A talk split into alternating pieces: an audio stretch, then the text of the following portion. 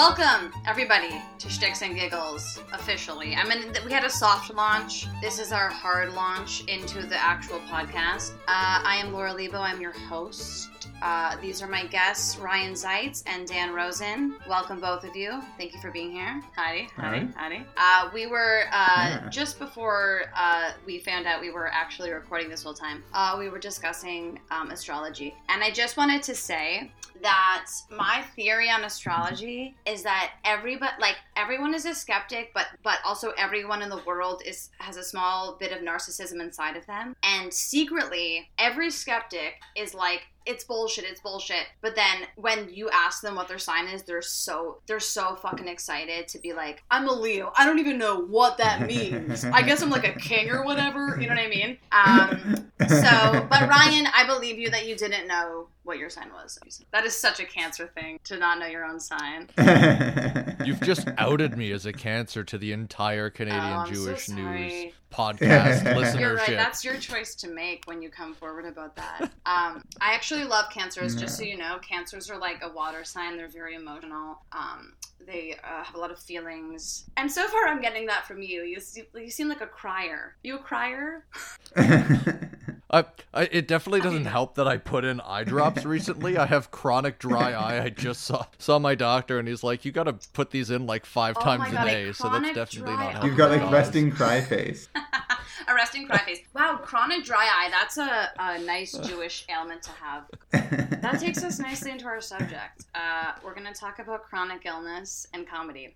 Uh, first, my question is, so how long have you guys uh, both been at comedy? Uh, Dan, when did you start uh, stand-up? I started probably around, I mean, I really started, I'd say about five years ago. I There were like a little bits where like, you know, I do like one or two open mics at like one in the morning and then be like, no, I don't want to do it. And then I stop for a bit and then I start again. But about like five years, I'd say five. I've really been trying. Okay. Uh, what about yeah. you, Ryan? Uh, I started, I took a class at Second City nice. in the summer of twenty nineteen and kind of just, I got in like a couple of months and then the pandemic's like, actually, no, you're not meant to do this. And uh, and it's been nice getting back and starting to do it again. Did you do Zoom shows? Oh, so many. Pandemic? You did. So Good many. For you, man. Yeah. Because, you know, those early years uh, when you are hitting all the open mics and stuff are like some of the best, most thrilling years. Um, mm-hmm. So I'm glad to hear you got some some version of that, you know, even just over Zoom. Um, but the reason I asked is because, so I'm curious about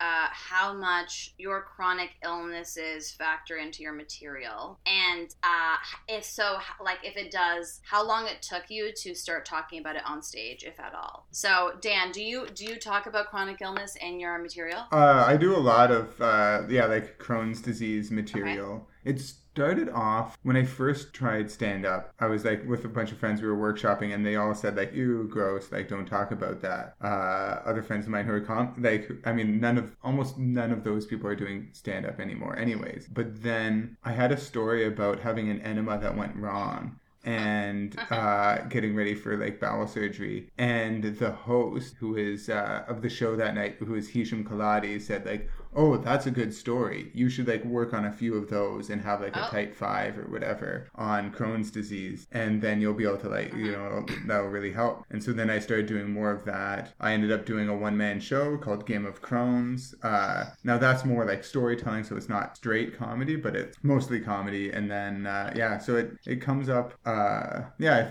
I feel like it comes up a lot. I usually do at least a couple chronic illness jokes every set. Okay. And so you started from the outset of your comedy. You were ready to talk about it. Yeah, I mean, that was kind of, I think, what inspired me to do comedy. When I first had my first uh, surgery, after my first surgery when I was in high school, uh, what was it? McSweeney's dot net had this, like, you could do these open letters to people or entities who are unlikely to respond. And so I submitted an open letter to my removed bowel obstruction. Uh, it didn't get picked up, but that was, like, the first time where I was like, you know what? I think this, I, I think there's some funny stuff about this. Yeah. Like, it's a fart and poop disease. Uh, so it is, like, pain Painful, but also objectively funny in my in my opinion. Thank you so much for acknowledging that farts are funny. I think as a community and a society, we so rarely discuss that, and I really do believe that they are very funny yeah. in that respect. So that's what pushed you into. Thank you. I agree. Yeah, one hundred percent. That's what pushed you into doing stand up. Um, And uh, does it help you process? Does doing stand-up help you process the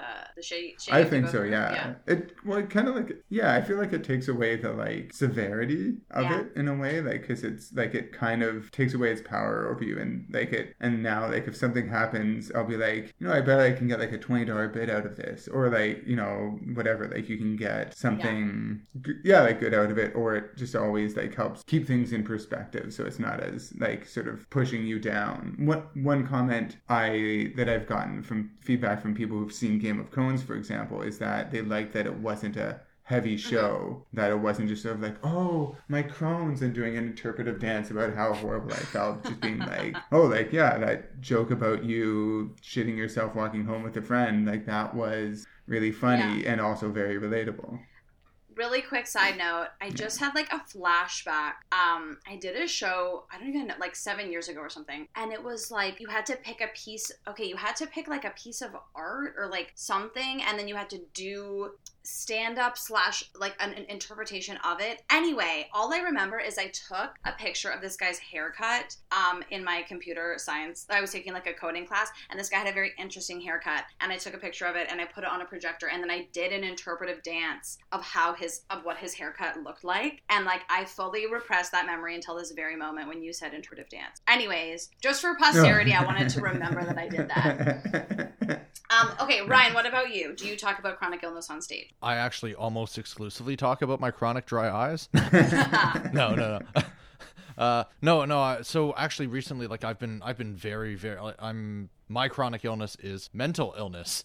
Uh, I have uh, I have bipolar disorder, and mm, I'm very, mm-hmm. very outspoken about that. And mm-hmm. it factors into a lot of the material that I talk about. I've actually even started nice. like a fundraiser show for C A M H to raise money for them, for the C A M H Foundation, where everybody talks about uh, our various challenges with mental health and addiction. And um, so it's really a, it's a part, of, it's a part of your act, like concretely a part of your act. Okay. Yeah. Yeah. Very, very major part yeah. of my act. It wasn't, wasn't at the beginning. It was... Comedy was like, like I, I only started doing comedy because I was like in the throes of like, I think my third like major, major, massive uh-huh. bipolar depressive episode of my life uh-huh. in the uh, the winter of twenty eighteen. And it lasted about like four or five months. And uh, and I think around that time, uh, there was a Netflix special that came on T V or well, on, uh-huh. on Netflix uh, mm-hmm. called Comedians of the World. And, uh, and I saw another Canadian comic's uh, Ivan Decker special on there. And it was just amazing. And that was like, probably the first time that I smiled or laughed or did anything to yeah. kind of express joy in like four months. And my dad kind of recognized that, and he's like, why don't we take a class at Second City? That could be fun. And that was like the first thing that kind of got me back into the world in twenty nineteen.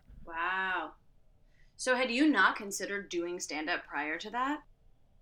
Uh, it's something that the that my dad and I had discussed like in passing over many, many years. Back, back like thirty years ago, he did some of like the open mic scenes. He's like your typical dad who thinks he's a comedian. I think uh, he did he did he did do like one corporate show for, and I'm gonna blank on it. It was like the Transit Authority in Brampton oh, or that's something. A primo gig. Like thirty years ago. but but. Uh, Your dad got that? No way. I was wondering who got it. Yeah, on this on the on the merits of his Marceau Marceau impression. That is so dad. That, that gives my dad the, the dad part of my heart the the warmth. Um, but the, but it, but so but you were not like a uh, somebody who was always thinking about doing stand up uh, maybe and then like going back and forth on whether you're going to do it. Like the, your your last uh, bout of chronic illness is what really pushed you into. Yeah, yeah. Like comedy was never really like I was always you know a yeah. typical funny kid in school or whatever. But like I was I was a whitewater rafting guide before yeah. I went st- took a comedy class. So like, that is so incredible. It was a complete like, left turn. I mean, I think so. The, the reason I ask about whether you guys talk about your chronic illness on stage is because um, I feel like. It is a, it's an extremely vulnerable subject, uh, especially if you are in an acute uh, flare-up of your particular illness. It's very hard sometimes to gain like some perspective on it or to see the levity in it, uh, and, and you're just sort of bogged down in it. So the fact that you guys both really early on started talking mm-hmm. about it um, yeah, is, first of all, so, impressive yeah. and also makes me feel like uh, it's stand-up is obviously a large coping mechanism. A crutch? A crutch, yeah. perhaps? Yeah.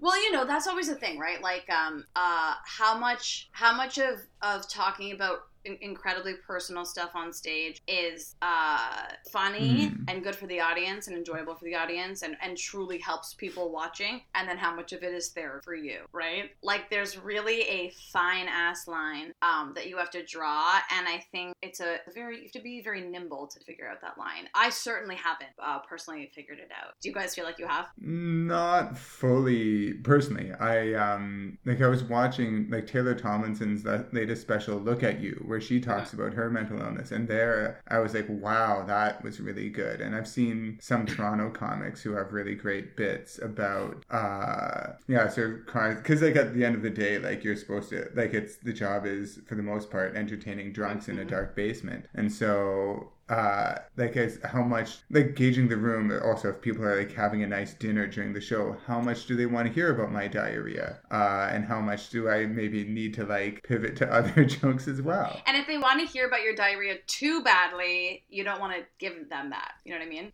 It's like they want it too yeah, badly. Exactly. yeah exactly yeah otherwise it's desperate. Exactly. Yeah. It's embarrassing for them.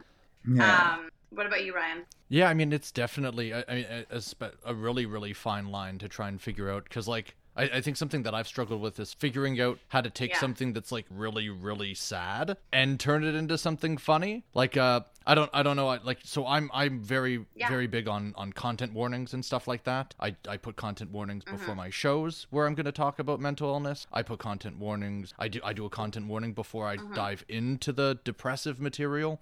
And uh, I'll give I'll give a little content warning here to just kind of overlap what I'm about to talk about. That that we're like okay, and you know, I'm if, gonna if give a spoiler warning on your content warning, so that if people don't want spoilers, they shouldn't listen to your content warning, because then they're gonna know what we're gonna talk about. So spoiler spoiler alert! There's a For content sure, yeah. warning coming. So uh, okay, it's Ryan, part of my content warning. Floor. It's like Doctor Strange. No, but. Uh, But no, uh, yeah, so I mean, I mean, uh, quick content warning, like I do talk a, a lot about, about depression, about medication, uh, electroshock therapy, uh, suicidal ideation and stuff like that. And and I think it's really difficult to, yeah, to kind of toe that line and be like, hey, if I'm talking about how I was contemplating hanging myself, well, mm-hmm. where's the funny in that? And I think, because at the end yeah. of the day, our job is to be funny. That's like the number one goal. Like it has to be yeah. funnier than it is sad, but it is kind of sad. And so I think, yeah. especially Especially that kind of material I put at the end, because like you have to build up so much rapport. You can't just walk on stage and be like, "Hey, you don't know me. Yeah. Here's how. Uh,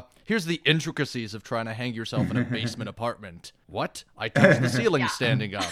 I'm. I don't want to do all of my all of my material here. I'm not going to do that. But like, but like, so I mean, there, like there yeah. is some some funny stuff, and I think ultimately, if you're able to joke about something that is so dark, I think that that means that at least like some small level of healing has occurred, which I think is super important as well. Uh, a hundred percent. I mean, I think one of the things about when you first start stand-up, you're generally doing between five to ten minute sets, maybe ten if you're lucky, or maybe that was just my experience. But when I first started, it was short, short sets, right? And so I never felt like I had enough time to uh, earn credibility with the audience as a funny person before I launched into talking about addiction or mental illness, you know? Um, and so I avoided that. I avoided that subject for many, many years. And then as I started to get more time on stage, it became like, uh, you guys want to get into some C T? It was like, um, I, I was, I was never, because I had never uh, tested it, like, like tested the behavior of trying that on stage.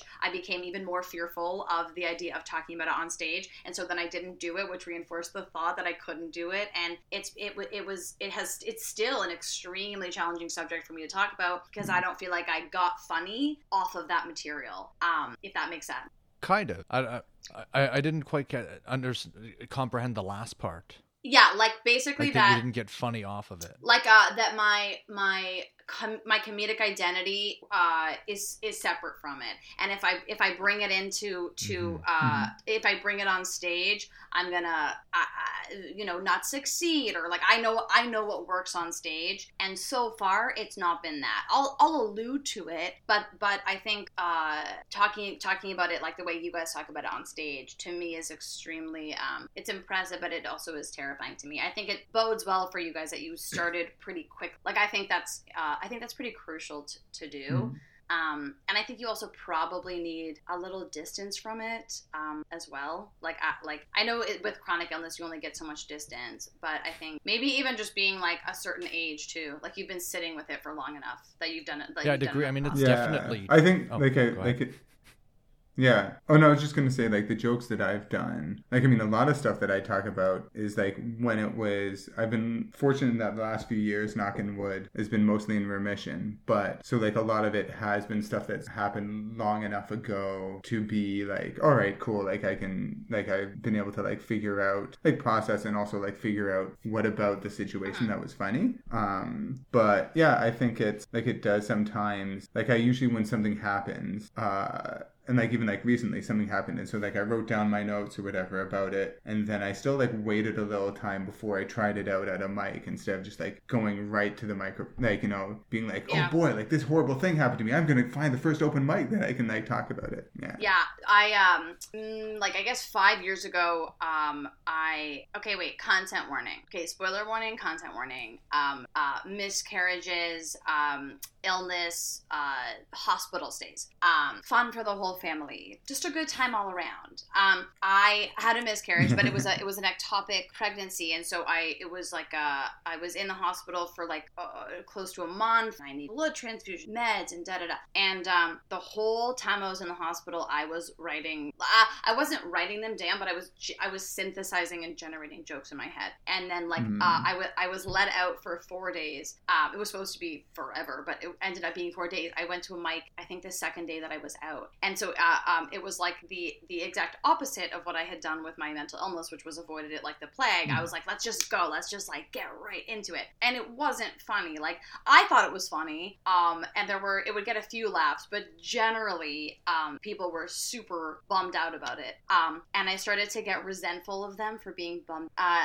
even though I had not figured yeah. out how to adeptly like talk about it on stage. I'm, I'm wondering if that's an experience you guys have ever had where you like you resent the audience for for uh having like too much simp for you, you know? Yeah, well i mean i mean like i def i definitely related to, to to that point and the point you made earlier where you were like, yeah, it's like it's terrifying to talk about this stuff because like if I'm making jokes and opening up all this like very deeply personal information about myself and they don't laugh, it's like you don't not ju- it's not just that you don't like my jokes, you don't like me as a person, right? Like if you don't laugh at my dick joke, cool, whatever. I wrote that on the subway on the way here.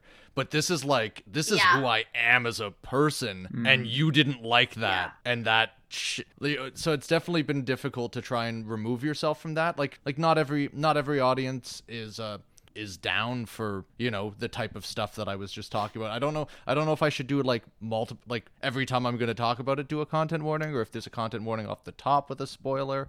I don't know. I want to make sure that I'm... I think off, uh, I guess with with the live streams, it's kind of challenging, right? Because people can mm-hmm. tune in and out.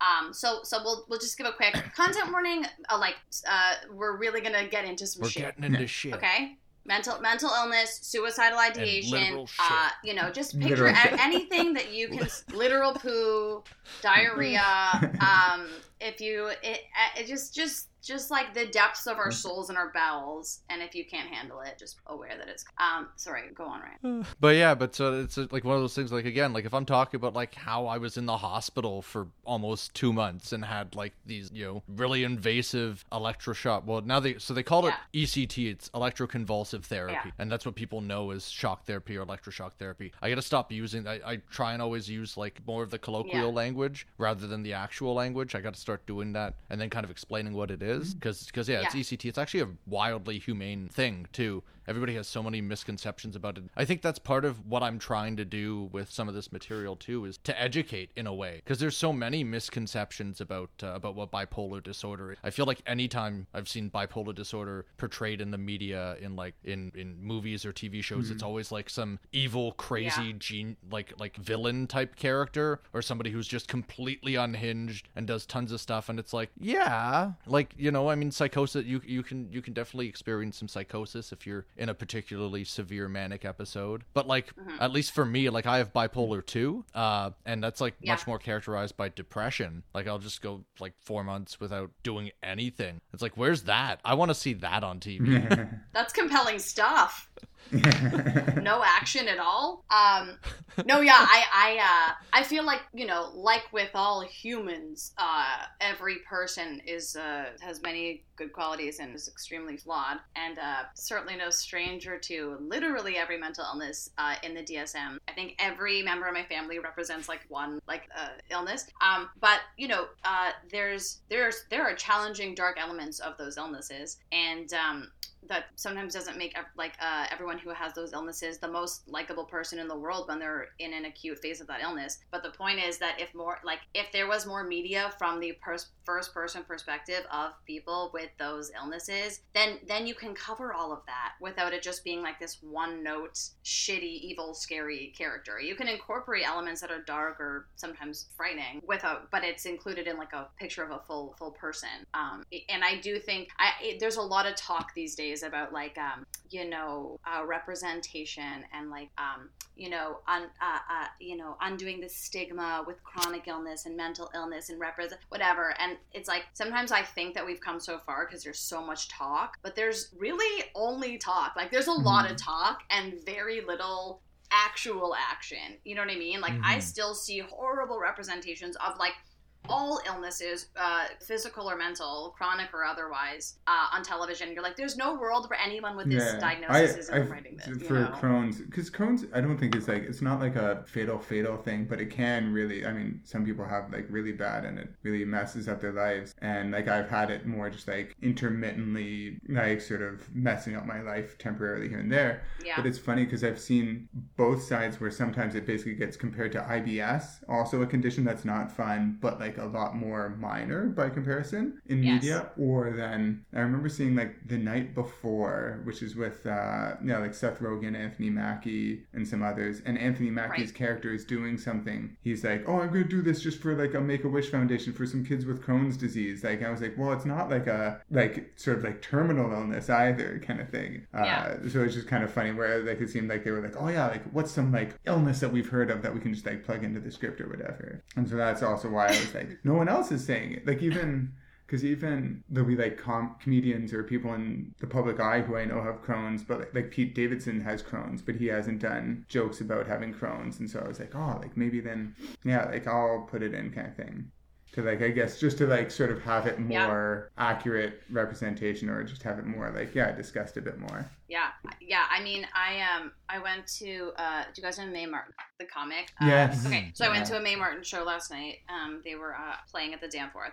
And mm. um, first of all, truly hilarious. Like I really laughed. I, I laughed so hard. It's quite rare that I can like really laugh at a, a stand-up comedy show these days. I don't know why. Um, but also their material is extremely compelling. Like a lot of stuff about, um, I wouldn't even say necessarily explicitly mental illness, but just like the condition of humanity. And my sister and I went together, and I, you know, my sister I think was like slightly ambivalent. She was excited, but like eh, not that excited to go. Um, and then when she left, she was like on a high, and it was incredible to. To see, like, I guess I forgot the power. Oh, this is so pretentious, but the power of stand-up comedy. Like, it's really because I'm, you know, we're so used to just being in dank basements and doing like sometimes shitty shows where no one even has enough time to like really get into it. But man, can it just like dramatically change the course of your night and then your week and then your month? Like to feel seen and represented and heard. Like there's a there is massive importance to that. Um, and it seems to me, do you guys feel like you have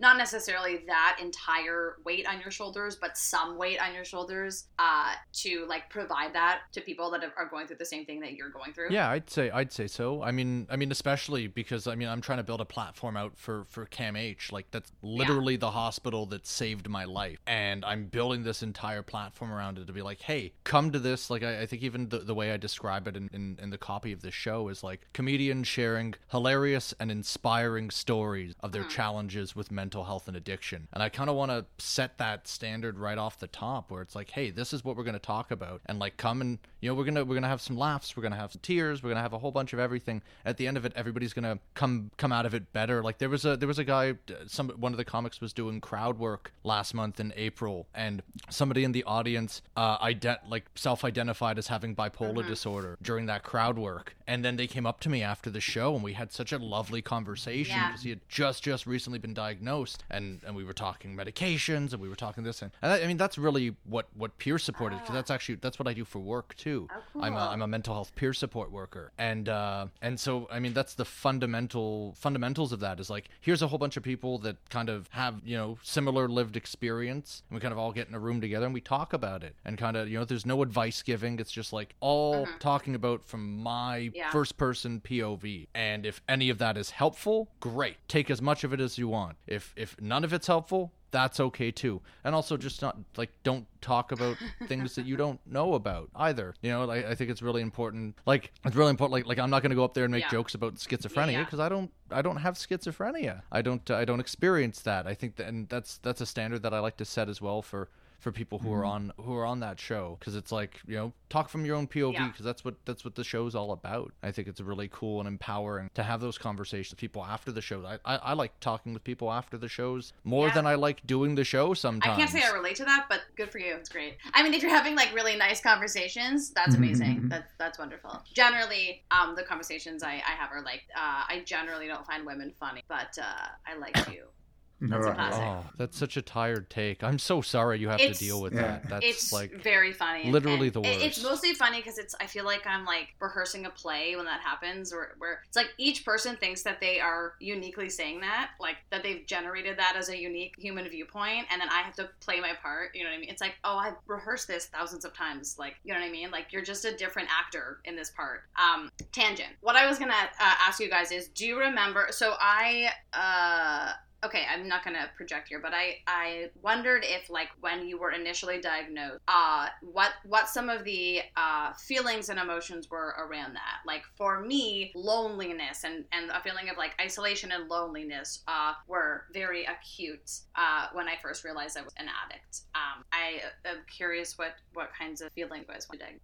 Uh, well, for me, I was eleven, so I it was like a bit. I was almost, I think, a bit young mm-hmm. to like fully process and not understand. I was just like, oh, phew! It's my dad yeah. said it's not fatal. Um, but then I think a big part, yeah, like was because like twenty-five years ago, like no one talked about bowel disease, and I know it's like again, sometimes I feel silly saying that because I could like I find like stuff like what Ryan's talking about is more almost urgent, or like mm, the stakes are higher in a way, but uh, it is one. One of those things where uh yeah because like, if I was like constantly going to the washroom or whatever, like I remember once I had to like take a dump twice in one class, and the teacher was like, you already went to the washroom. And then a friend of mine, thankfully at that point I had a friend who understood, this was like grade eight, so I was like thirteen, and he went out and like whispered in the teacher's ear, and then she was like, Dan, you may go to the washroom, Aww. like kind of thing. Um, and then at the same time, also being the little like shit disturber I was, sometimes then using that yeah. to my advantage, and also being like, oh, Tommy yeah. hurt, I better yeah, yeah. go kind of thing. But it was one of those things at first where I was like sort of like no one, like yeah, like sort of it was like, oh, like Dan, he's got that thing that's wrong with him. Yeah. Yeah, L- loneliness and isolation are, are uh, in the early stages of, of any chronic illness, I think, I think like pretty universally a major feeling, which is why um, talking about it on stage, like it makes a huge difference. It really does. And and I think sometimes, uh, I don't know, you like forget, or I'll speak for myself. I've been doing it for long enough now that sometimes what I'm talking about on stage feels quite rote. I'm like, like I don't even, I don't even know what I'm saying. I'm just like, yeah, this joke, this joke, this joke. Uh, and then someone will come up to you and like either like a joke or relate to a joke, or say like it meant a lot to me, and it flew back in that they're that you're saying words and an impact. Um, you know what I mean? Um, mm-hmm. So yeah, I, I think it's truly yeah. crucial to talk. I also curious about, uh, okay, so there's uh, a big like hustle culture, hustler to stand up, right? Like there's a mm-hmm. lot of, um, maybe it's less so now, but but I think it's probably still the case, like especially when you're starting and you're doing open mics, like that if you are not pushing your body and your mind to the limit every single night, um, that you don't get to be included in the community in the way that you're supposed to, like, you know what I mean? Like you have to be out Monday to Friday until like, you know, one a.m. like fuck up your entire sleep schedule, even though it's like crucial to some people's ability to truly survive the day. You know what I mean? And I imagine uh, with chronic illness, those two things don't particularly go hand to hand. Is that something you guys have experienced? Like, like hearing like the, this idea that you need to hustle first of all, and how has that been uh, with your particular chronic illnesses? Yeah, I mean, that's definitely, I mean, that's literally all you hear when you yeah. first start is like, oh, you got to grind, grind, grind, go to five mics a night. Mm-hmm. Oh, well, I'm starting, I'm starting at, the, now there's no mic there, but I'm starting at the Ossington, then yeah. we're going to Laughter Luau, and then we're going to Yuck's Amateur Night and bouncing all over. And if you're not doing all of that, that whole circuit in a night, you're you're not trying hard yeah, enough and yeah. you don't deserve booked spots or something like that. Um, yeah. But I think, and, and I and I definitely fell into that kind of self-destructive pattern early on, because I, I literally was just diagnosed with bipolar disorder when I was starting to do comedy. Like it's it's all still very new to me. Like I was only diagnosed in March of twenty nineteen. Like yeah. lots of lots of problems before that, like could have probably very easily yeah. been diagnosed years and years earlier. But the formal diagnosis came in the in March of twenty nineteen, and going out and then being a brand new comic, then going to all these different mics, like I, it was not good for me. And I've since since learned and done a lot of, you know, uh, conferred with my psychiatrist and and done a lot of yeah. research where like sleep yeah. is literally the most important thing for mood disorders, where like that's like my number one indicator is like, ooh, I'm like about to spiral. I only slept four hours last night and I have tons of energy and I'm talking as fast as Eminem. Yeah. Maybe a hypomanic episode is on its way. And mm-hmm. so now I think being able to set that boundary, like I've learned a lot more about myself having this time during the pandemic and, and going through the hospital and like, you know, really taking time in my recovery journey to be able to feel comfortable advocating for myself and being like, like, like now even like sometimes when I do a booked spot and they're like, oh, the show starts yeah. at ten. I'm like, I need to go on early yeah. and I need to leave by eleven because yeah. I still have yeah. to drive back to Richmond Hill and get a good night's sleep. Otherwise I will be unwell. And everybody's, at least the, the people that I've worked with all seem, you know, everybody's been really accommodating and really understanding. And I think oh, it's yeah, nice. just really important to, to advocate for yourself too. Uh, Still a massive skill. Yeah, I think... I Sorry, think... Dan, go ahead. Yeah. No, I was just going to say, I think people are getting better at that because I, um, like, I remember some, like, sometimes... people being like, oh, like if someone was like, like, oh, I can't make it, I'm sick, and they're like, oh, like you're like staying yeah. home because you're sick or whatever, like, like all of a sudden, like, oh, like poor baby has to take care of themselves so that they're in like good health condition. Uh, and I like there was even I remember during um yeah like when shows came back after COVID, and I had to tell a guy like, oh, I can't make it to the show tonight, I'm sick, and then he's like, as long as you don't have COVID, I don't mind if you show up at the show. I'm like, no, this is like yeah. for me less than like just like, oh, I'm not trying to spread COVID. Yeah. I don't have COVID. I'm just like, I'm not well and I need to like, yeah, take care of myself. Uh, and I think people for the most part are getting better. Uh, and uh, it's, and it is weird because that guy was just doing it out of a supportive position. He wanted me to be on the show. Um, but it is one of those things where also like hustling and doing like what Ryan said, like going from show to show to show. I'm like, well, yeah. I need to eat between that. And I need to eat for the most part food that's not at the venues that I'm performing at, because usually it's like yeah like burgers, fries, uh whatever, like greasy like deep fried chicken fingers, uh like just like stuff that's the worst. And even like if they have their like healthy menu might just be like a salad, and even salad for me, raw yeah. vegetables are no go. So like sometimes I have to like make sure I've got my own little like cooked snack or find that like one secret item on the menu that, you know, won't screw me up tomorrow kind of thing. Uh so it is. And so, yeah, like I, I find I can't do, especially with a day job and also like a wife and a child, and uh, who, you know, like I want to make sure I balance all those things. So I can't just like do every single night all the time and like, you know, or, you know, and do the, like Ryan said, like I'll have to ask like as well, like, hey, can I be on earlier on this night? And that sort of I'm thing. I'm very um, pleased and heartwarmed to hear that you guys are had mostly had a good reception to that and the comedy kind. I think that's probably the case that, that the good majority of people are understanding. Um, it, the, the odd person here or there who isn't can really make an impact, like make you feel quite shitty shitty and excluded. Mm. Um, and I think uh, some some of what I've experienced um, in community is, is basically an attitude of like, well, you know, none of us like to miss sleep or be out late or crappy food, but you got, it's yeah. like, it's, uh, well, you know, two things. One is, um, if you are like uh, spiraling after your sleep schedule's off, then you might want to look into that. Like if you, if you, if you too are, are having a really hard time with this, you might yeah. want to look into that. If you're not, maybe you could be like a little compassionate that some people truly particularly struggle with this. It's not just like a, you know, no one likes it. It's like, no, no, it's crucial. Um, and I, that, I think that is something I've, I've noticed sometimes is like an, an attitude like, well, it's just the human condition. It's what you do. It's like, no, it's oh. not the same thing.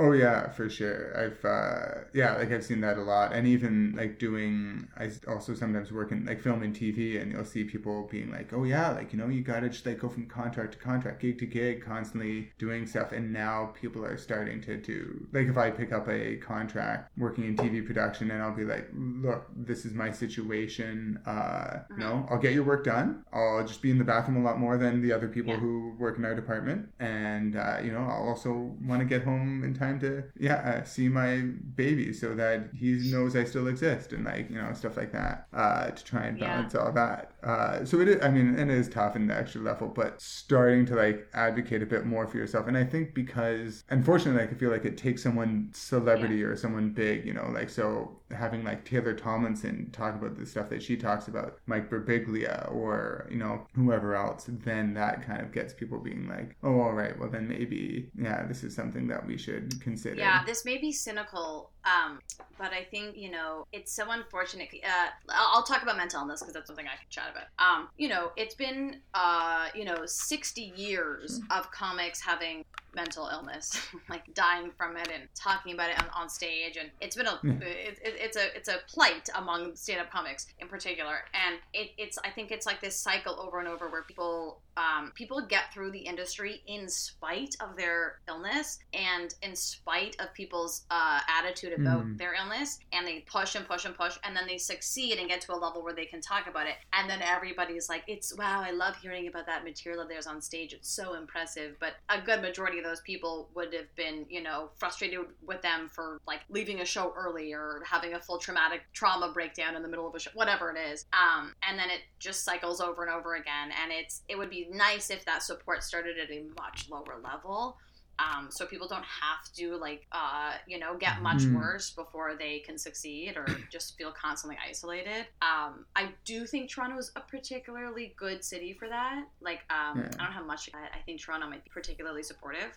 Mm-hmm. Yeah. I, th- I think we've all become so much more uh, compassionate, a little bit more understanding since the pandemic too, because like, I mean, people who would never once, you know, people who would be considered as neurotypical, who had never experienced any sort of challenges yeah. with, with mental illness or otherwise, were thrust into this situation of isolation and, and experienced symptoms of, of depression and isolation and anxiety and all of these different things. Uh, and I think it just made, it's made us all a little bit more compassionate. It, I, I think going back to what you said earlier, Laura, like there's a lot of talk, there's been even more conversation, still yeah. probably not a whole lot of action, which is unfortunate. If anything, it's kind of resulted in less action because now there's more people demanding services with an already yeah. limited budget. Mm-hmm. At least that's been my experience in, yeah. in trying to access services over the last couple of years, where like it, it literally took me being in the hospital, medicated and getting E C T treatments for two months to be able to access like a yeah. uh, community funded C B T yeah. program, which is crazy for like, that's a horrible word to say, which is which is unfortunate. Yeah.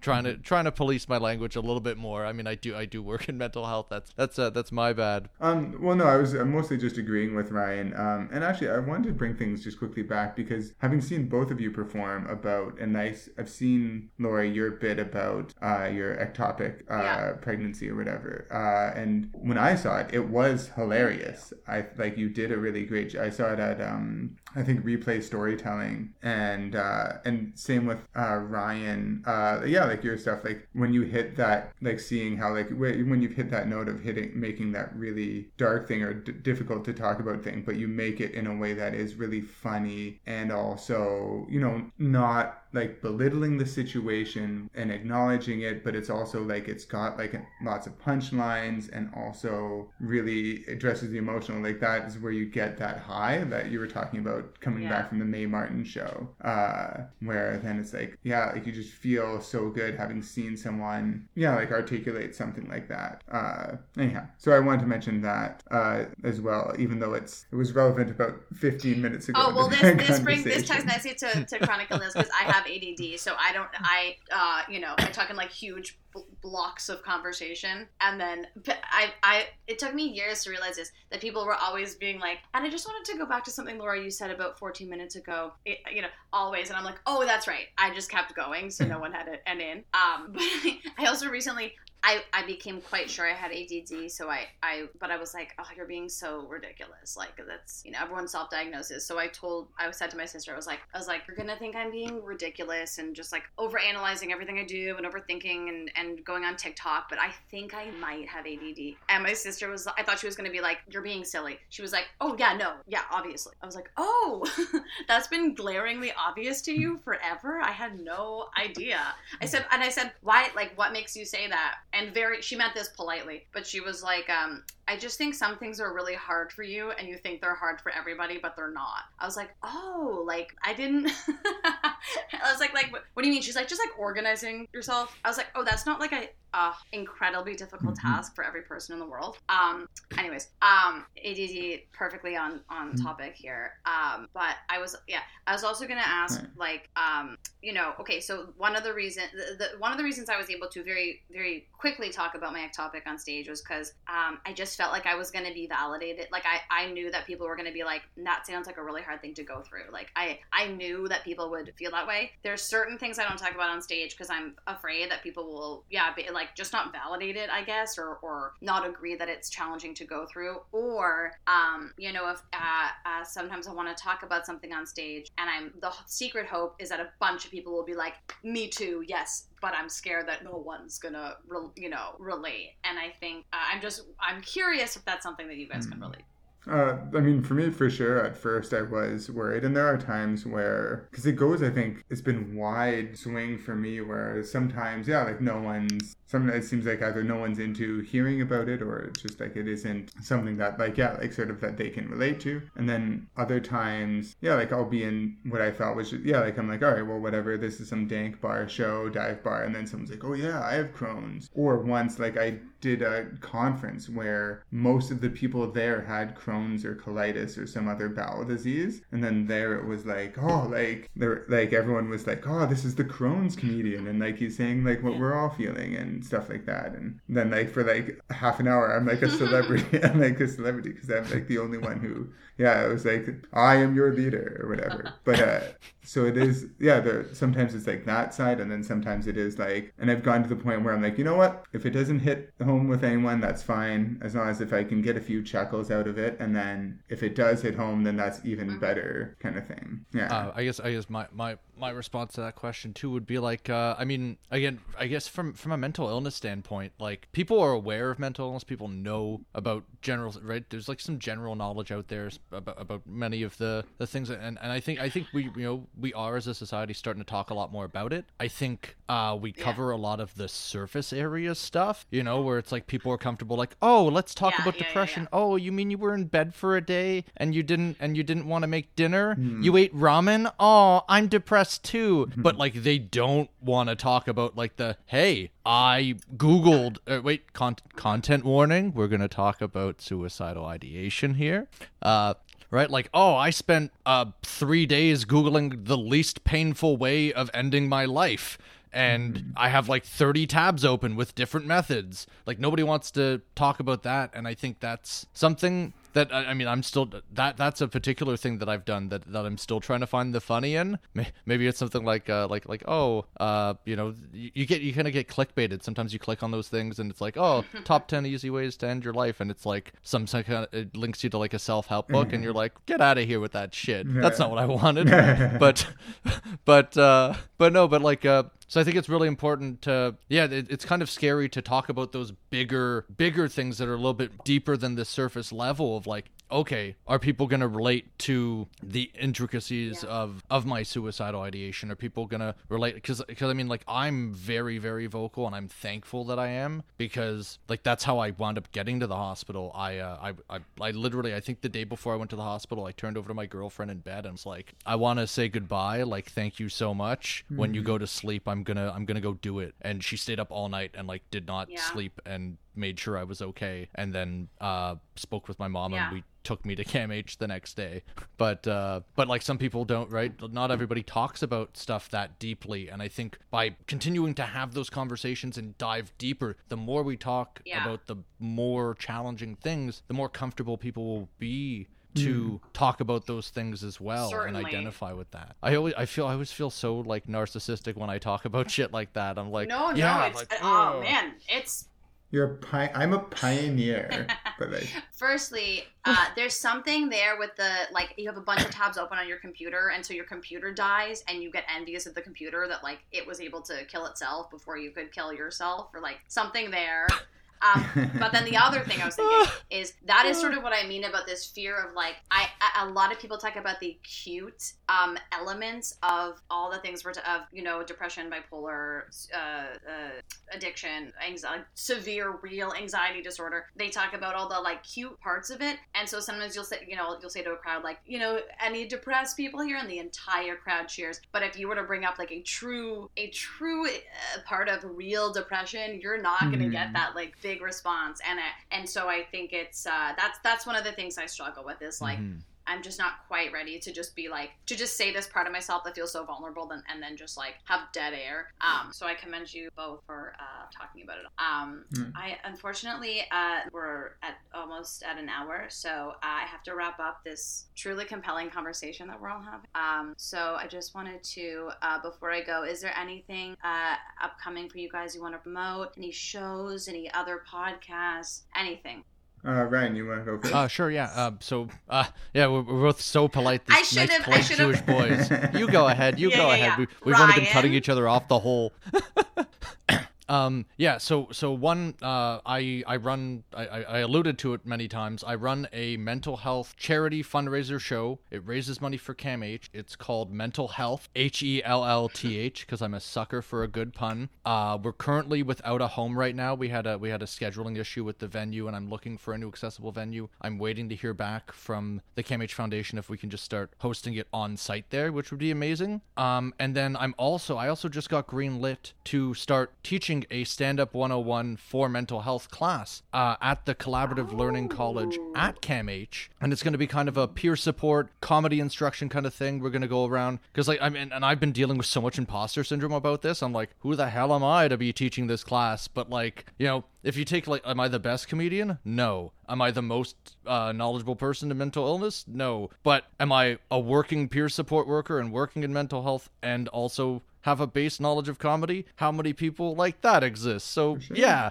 I'm going to no, take a lot no, of flack no, no, for no. it in the community, I'm sure. You won't. But, uh, oh, you should see you should see old T-Suck posts. That's, yeah. a, that's, a, that's a nod. That's just for us three. Literally, fuck but, every single one of them. But, yeah, so that's hopefully going to be starting in...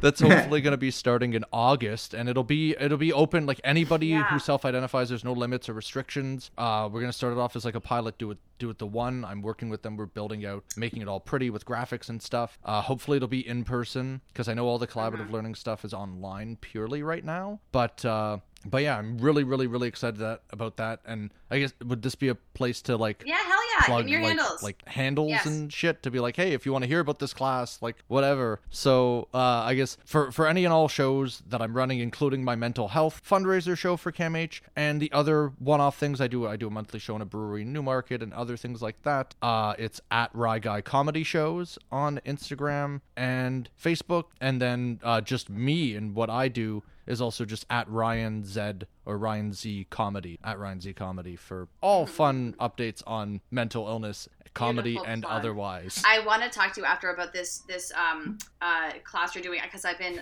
uh, kind of developing similar for a while for children, and I'm interested to hear about how you got into this. Yeah, also I want to talk to you about it. Oh, that's um, awesome. Yes. Dan, plugs.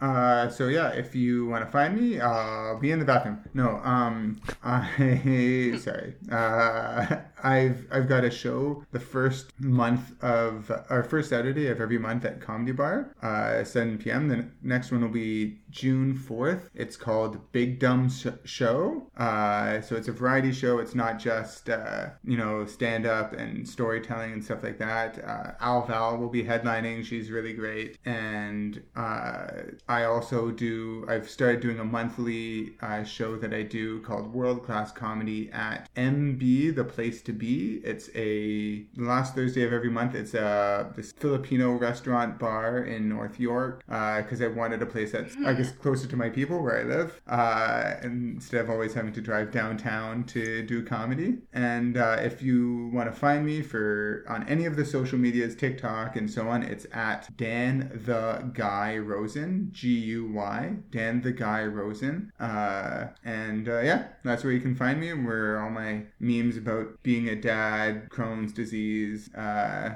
Jewish stuff, all that stuff. A little bit of each, Jewish, you know, mix stuff. It all together. That's that's most of what you'll find on my page too. We didn't even well, do we're all three Jew- Jews. Jew I mean, yeah. We talked about chronic illness and mental illness and bowel disease. I feel like those were all inherently Jewish subjects. Yeah. Guys, thank you Very so Jewish, much. Yeah. There's a, no, by no, the way, ahead, there's a ahead. great. Oh, sorry, I was just going to say there's a great Facebook group called Jew Book Colon Posting, and it's just all Jewish people making jokes about their bowel that's problems. What, that's what we've needed for a while now. Um, all right, listen, uh, thank you guys so much for, for joining me. I so enjoyed chatting with you guys, and, um, uh, everyone listening, go check them out. Go check out all their handles. Go follow Dan to the bathroom. Follow Ryan to the bathroom. Follow me to the bathroom. Let's all meet in the bathroom, and, uh, we'll see you guys soon. Thanks a lot, Laura. This is great. Thank you so much.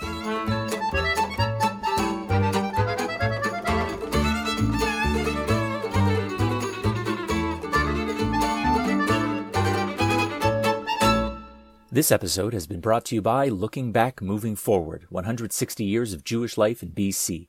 Published by the Jewish Museum and Archives of British Columbia for their fiftieth anniversary, this elegant volume is a once-in-a-generation collection of Jewish life and history throughout the province.